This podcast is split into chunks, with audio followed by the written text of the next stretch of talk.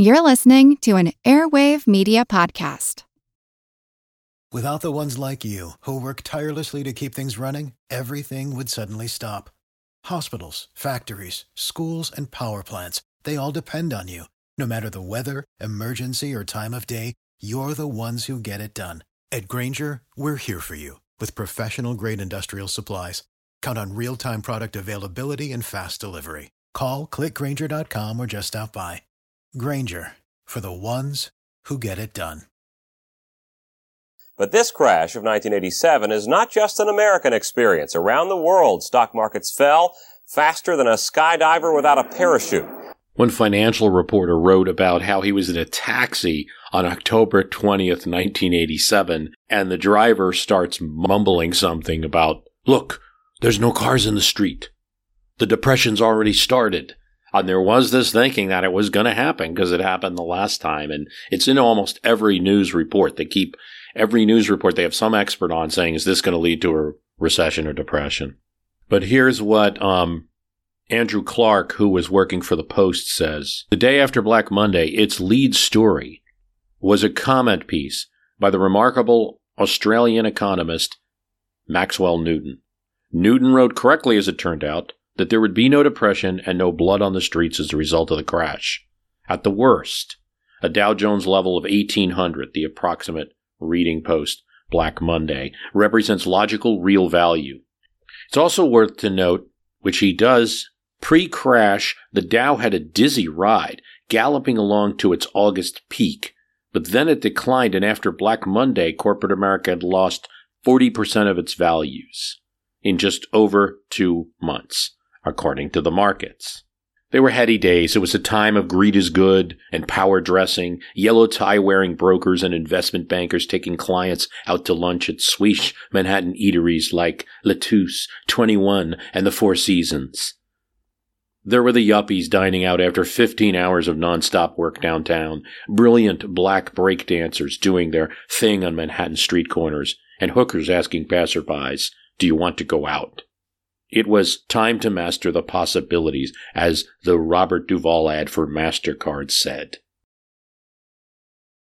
Of course, one person who made headlines on the 20th, and I didn't get a chance to get it into the episode, is Donald Trump, who claimed in a Wall Street Journal article that he had sold all of his stocks before Black Monday, October the 19th. In interviews yesterday, a few investors were forecasting a quick turnaround. I sold all my stock over the last month, said Mr. Trump. The timing was no different than the Grand Hyatt. That was his big real estate success in 1975. One market source says Mr. Trump made about 175 million during the stock market's move up, partly by playing such takeover targets as a Allegis Corp and Holiday Corp, but has sold most of his $500 million portfolio. I think the market is going to go down further, he said, because there are just too many things wrong with the country. Referring to the current U.S. trade deficit, Mr. Trump explained the U.S. cannot afford to lose 200 billion a year while Japan and Saudi Arabia are making tremendous profits and the U.S. is paying initially, uh, totally for their defense. Well, you see in there some themes that uh, he would repeat again with different countries. Well, uh, we've completed the final of the Arc of Commerce series. I started it in 2019, and like every time I do a series, I think it's going to be contained in the year that I start it, and that never happens. So uh, this actually took a long time to do. There's a couple of reasons for it. One is that I think in talking about history and politics, and if we're just talking about presidents and Congress and things like that, you're missing a good part of the American historical experience. And so I wanted to take on other parts. Okay, let's look at the commercial history of the United States. And something becomes apparent that Americans throughout history aren't just political beings, they're earning a living. And in fact, the process of earning that living is really what's driving a lot of the politics. So the line between politics and commerce is not only thin, it's sometimes non existent, and it may actually be the commerce that's driving the politics more often. There's a whole story that we didn't get into, which is, and I did get into it a bit in the uh, one of the premium podcasts about the pan American Telephone Company that basically was just an attempt to outright buy Congress. And you saw several of these um, with railroads as well. Basically, giving congressmen shares of a telephone company if they can beat out Alexander Graham Bell's. So I think that it's been useful to do these large Arc of Commerce series, the first one in February 2019. I also think that they gave me a chance to open up the notebook and just examine more things that I could use in later episodes as issues come up. It's awfully hard to just pull out episodes based on the events of the day, but when you have a good basis of research and homework and stuff from past episodes, it becomes that much easier. And sometimes I'm just replaying things, you know, that, that happens. The last episode, I really wanted to hit uh, Black Monday. I wanted to start with the October 1929 crash and then end with the 1987 crash.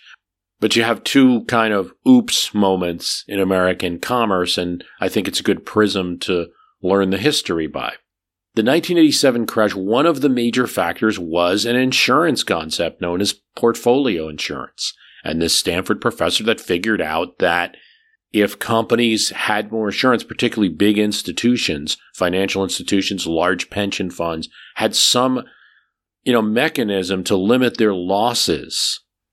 And his computerized system and the models were worked out in the 70s and he puts it into place in the 80s would offer that they could lose more, no more than 5%. Now, the, it gets proven wrong in 19, you know, in 1987. in fact, portfolio insurance, because it requires arbitrage, is requiring selling, and all of those sell orders are contributing to Black Monday. It's not the only reason. In my view, a larger reason is the dollar, the trade wars, the impending legislation, and just this kind of sense that after it had risen so much in the 1980s, the stock market was going to go down and nobody wanted to get caught and started selling. So there's all those things at once. While I was gathering news clips for the episode on Terrible Tuesday the next day, you know, I came across Jim Cramer's comments, which I thought were really interesting. And then the comments of many people that said Tuesday was worse than Monday. And so that became a theme of part B. An emergency landing had become a disaster. Emergency phone lines were flooded with calls. Yeah, I just seen a plane go down in Park Fletcher. But then there's this incident where it's just like you realize that certain things are occurring. It's not just the stock market. That was the story of the day, but That plane has hit the main branch, and there is a fire. you have on Tuesday, October 20th, 1987, this fellow is flying a fighter pilot near an Air Force base near Indianapolis, and he can't land. He ejects from his fighter. Ramada Inn at the airport. Get as many planes as you can. The whole hotel has just blown up. What happened out there? It you blew know, up. It's an explosion. an The whole Ramada Inn at the airport. A disabled Air Force jet trying to make an emergency landing overshot the runway in fog and clipped the roof of a bank branch. The jet then slammed into the second floor of the airport Ramada right above the lobby. I saw the uh, jet coming in. I saw an explosion, and uh, and uh, after the explosion, I saw one parachute open up. And after, after the parachute opened up, the jet come in, came off the bank here, Bank One, and then went into the front of the hotel. But even then, an out of control fire was sweeping through the seven story, 155 room hotel. Before the crash, many people on the ground could see the jet was in serious trouble. When it really caught my eye, the plane was just kind of floating. Then I saw the explosion. The plane went down very, very fast. Then I saw the pilot eject and watched him come down. Did you see an explosion in the air before it yes, hit? yes, definitely. Very, very big explosion. Usually on the jet, you can see the exhaust coming out of the back of it, and I didn't see exhaust coming out. Uh, his wings were kind of tipping back and forth as if he was trying to keep control of it. Uh, it looked like he'd rode it out about as long as he could, and then, and like I said, I saw the explosion from the uh, canopy coming off the plane. Many of the 105 registered guests had checked out of the hotel by 9:15 in the morning. There was a staff of 20 on duty and several people had arrived for meetings and seminars at the hotel.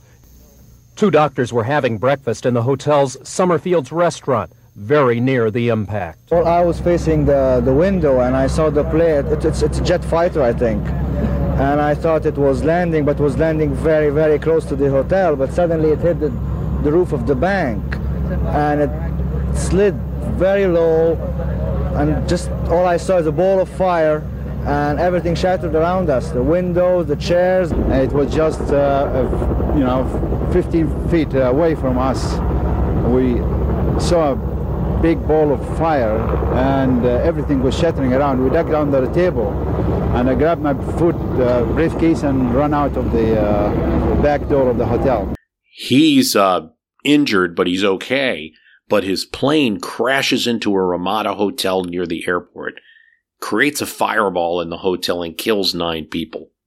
And this tragedy occurs um, right outside of Indianapolis on the same day that America is recovering from the stock market crash. And it's just a, a lesson that, you know, there's more than, than one news story going on in America at any one time. And also that, hey, there are things more important than money, and that's the loss of life. And that was a big story that day.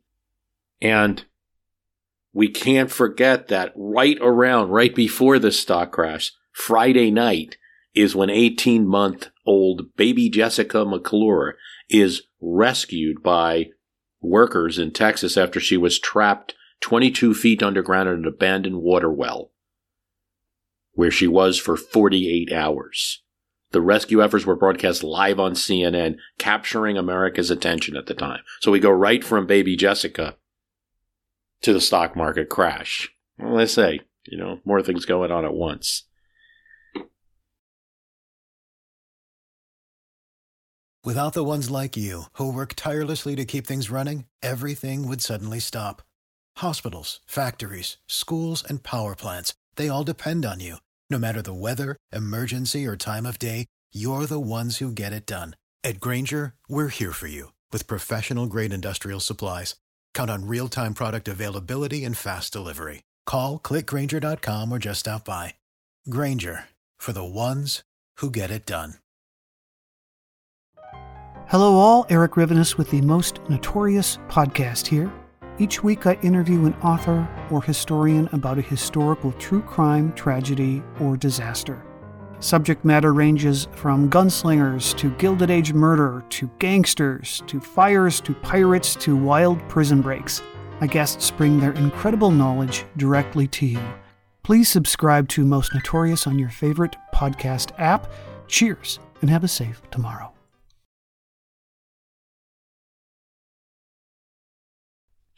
There's some other interesting events that are going to occur around this time, around 1987. One is that a congressional candidate in San Francisco, Nancy Pelosi,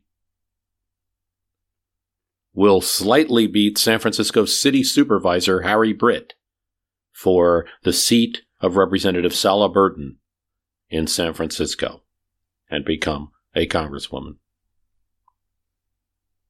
Also in the news, the FDA cleared the way for clinical trials of an experimental AIDS drug.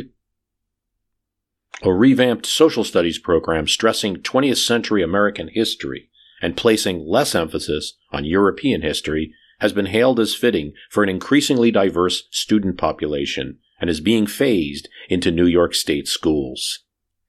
Shock jock Howard Stern will speak at a rally after he's been censured by the FCC for his off color broadcast. 2,000 people will crowd to Dag Hammarskjöld Plaza on April 24, 1987, to support him.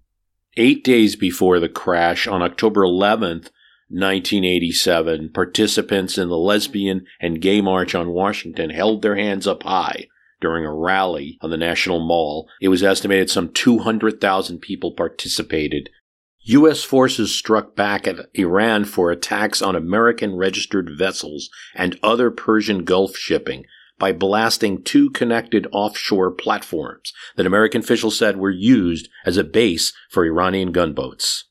Iran promised a crushing blow against the United States in revenge for American attacks, saying Washington was embroiled in a full-fledged war with Iran. Compaq Computer Corporation will introduce their new Compaq Portable 3 on February 18, 1987. With a weight of just 18 pounds, it provided the power and function of a high performance desktop like those made by IBM in a small self contained unit that's easy to carry. Now, it's not quite a laptop, but when you fold it together, it has kind of a um, a one inch thick screen module that um, you can move up or down. And when you fold it all together, keyboard and everything into a box, it's about, eh, it's really not much bigger than a shoebox and weighs 18 pounds. It's not a great year for the Reagans, and um, Reagan doesn't do particularly well during the stock market crash. And you see the impact of commerce on politics very much here. This crash, along with Iran Contra, sets up a pretty difficult situation for both Reagan and the Republican Party. Certainly, Reagan's presidency is diminished. You know, the newspapers describe Reagan as buoyant, and but Nancy Reagan is has a health scare on October fifth. It's found she's found to have a lump in her breast. It might be cancerous. She goes to Bethesda Naval Medical Center. She's still recovering from that at the time of this crash. Then her mother dies of a stroke. So there's a lot going on in the Reagan White House. Not a not a very uh, fun year, and certainly the the we discussed uh, very briefly Black Friday. The first uses, as far as I know, of that term uh, using a color in the name of a day on the stock market to describe a really bad single day with a huge drop in prices. And really, the Grant um, first and second terms have a number of these panics during his term that uh, will stain his legacy in the 19th century. And, uh, you know, it's come back. But it wasn't necessarily a fun time to be an American invested in markets during the Grant presidency, and it has to be considered in his presidency. You can't take that away. Uh, one of the things I did not talk about is how the investigation that Congress did of that Black Friday incident, which involved the Grant brother in law, involved Grant, and did damage to the economy, was a Congressman, James Garfield, who led the investigation and ended up clearing Grant, Grant's sister, Grant's wife, who may have made some money off of it. Um, and Jay Gould also was never prosecuted for what happened. And he hired a good defense lawyer and ended up getting off and made a lot of money and retired and died a very wealthy man. Uh, his partner Fisk as well. So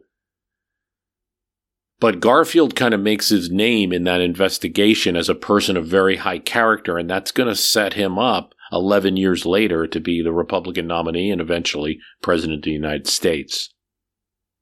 We did get to mention about how Charles Evans Hughes, like where does he come from? And he comes out of investigating those insurance scandals and then makes his reputation as presidential candidate, governor, and jurist in order to tell the story of 1987, I think we have to tell the story of insurance. So that's what we did in part B. And we led up to it in um, part A, where we also wanted to tell the story about the commodities market because when stocks became like a pork belly, that's part of what charged caused 1987 as well. It also may be part of what saved it. A lot of people in Chicago are saying that it was that those actions at the Chicago Board of Trade that saved the futures um, that saved the Dow that day. So um, we had to tell that whole story. So, like every Arc of Commerce episode, it ends up being between the two parts around like two hours. And these have all been long episodes in the series. I really enjoyed doing it, but I am done with it. I think I have enough on commerce. Um, incidentally, there's also an episode floating around the archives, which I'm going to put into the field soon called Trust Busting, which I would have made Arc of Commerce 7 um, or just put it as part of Arc of Commerce 4, Arc of Commerce 4 being about the times when commerce was stopped. So if I added to that more general, when commerce was regulated, we could add in trust busting because it talks about, you know, was Theodore Roosevelt really a trust buster? Many people say that he wasn't. He was criticized at the time for allowing some trust to go. But then again, he took historic actions with his attorney general, um, Phil Knox, uh, to rein in some of the trust. So he's a mixed bag. We talk about that in that episode. We talk about AT&T and uh, well, the creation of AT&T with the breakup of Bell Telephone. So, you know, I'll still do topics on commerce, but this is basically where we're at. I thought about doing one on education. I think I'm just going to handle it as a separate topic, and it's probably going to be next year because we're real busy. um, in terms of leftovers from this specific episode, I threw everything in. It's the final one. I threw a lot in. Um, we could get more into the Merc market today, where they're now selling Bitcoin and uh, even some new cryptocurrencies are being sold in Chicago. So it never stops. And it's an interesting thing to look at. Could have gotten more into the 70s, more detail into the attempts to regulate the Merc in the 70s and how they actually come out smelling like a rose, really, with actually more things to sell, gold and leading up to stocks. So, um, by accepting a little regulation and say turning in some of the really bad actors, the mercantile exchange is actually made out pretty well in a decade where the regulators were coming after them. And, and I thought that we, we glazed over it, but I thought I could talk more about that.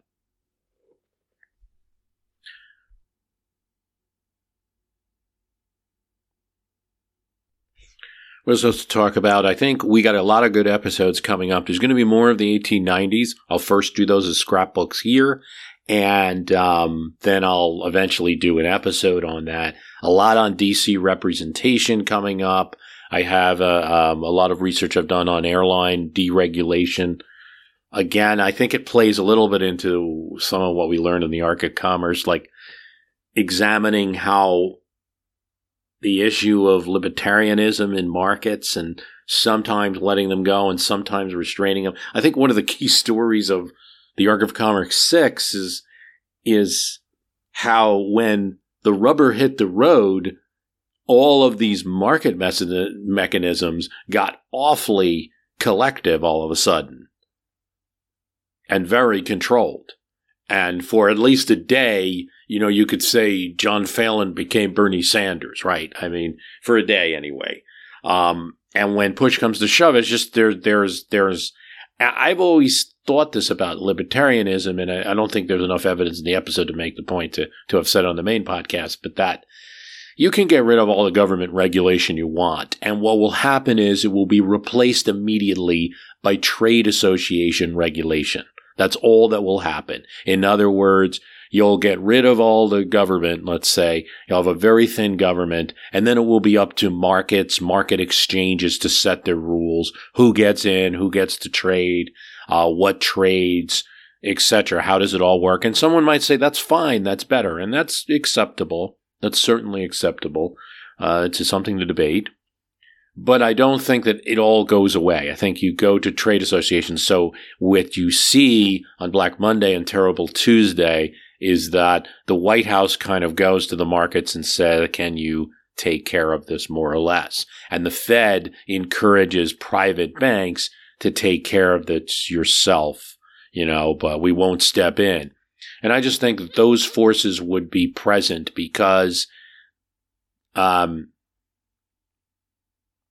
there's still the ability, even with, with absolute libertarianism and with the Constitution as written, you have the ability to associate. Once you associate, there's going to be rules governing those associations. And so, whatever kind of, whatever you're in, let's say you're a fisherman or whatever, there'll be a local control of those waters put forth by people who fish there every day. If you're in the stock market, there'll be rules governing stock markets and mercantile exchanges set by people who do that every day. Hey, maybe you'll argue those are better, but let's not kid ourselves that there'll be this fantasy Wild West with no rules at all.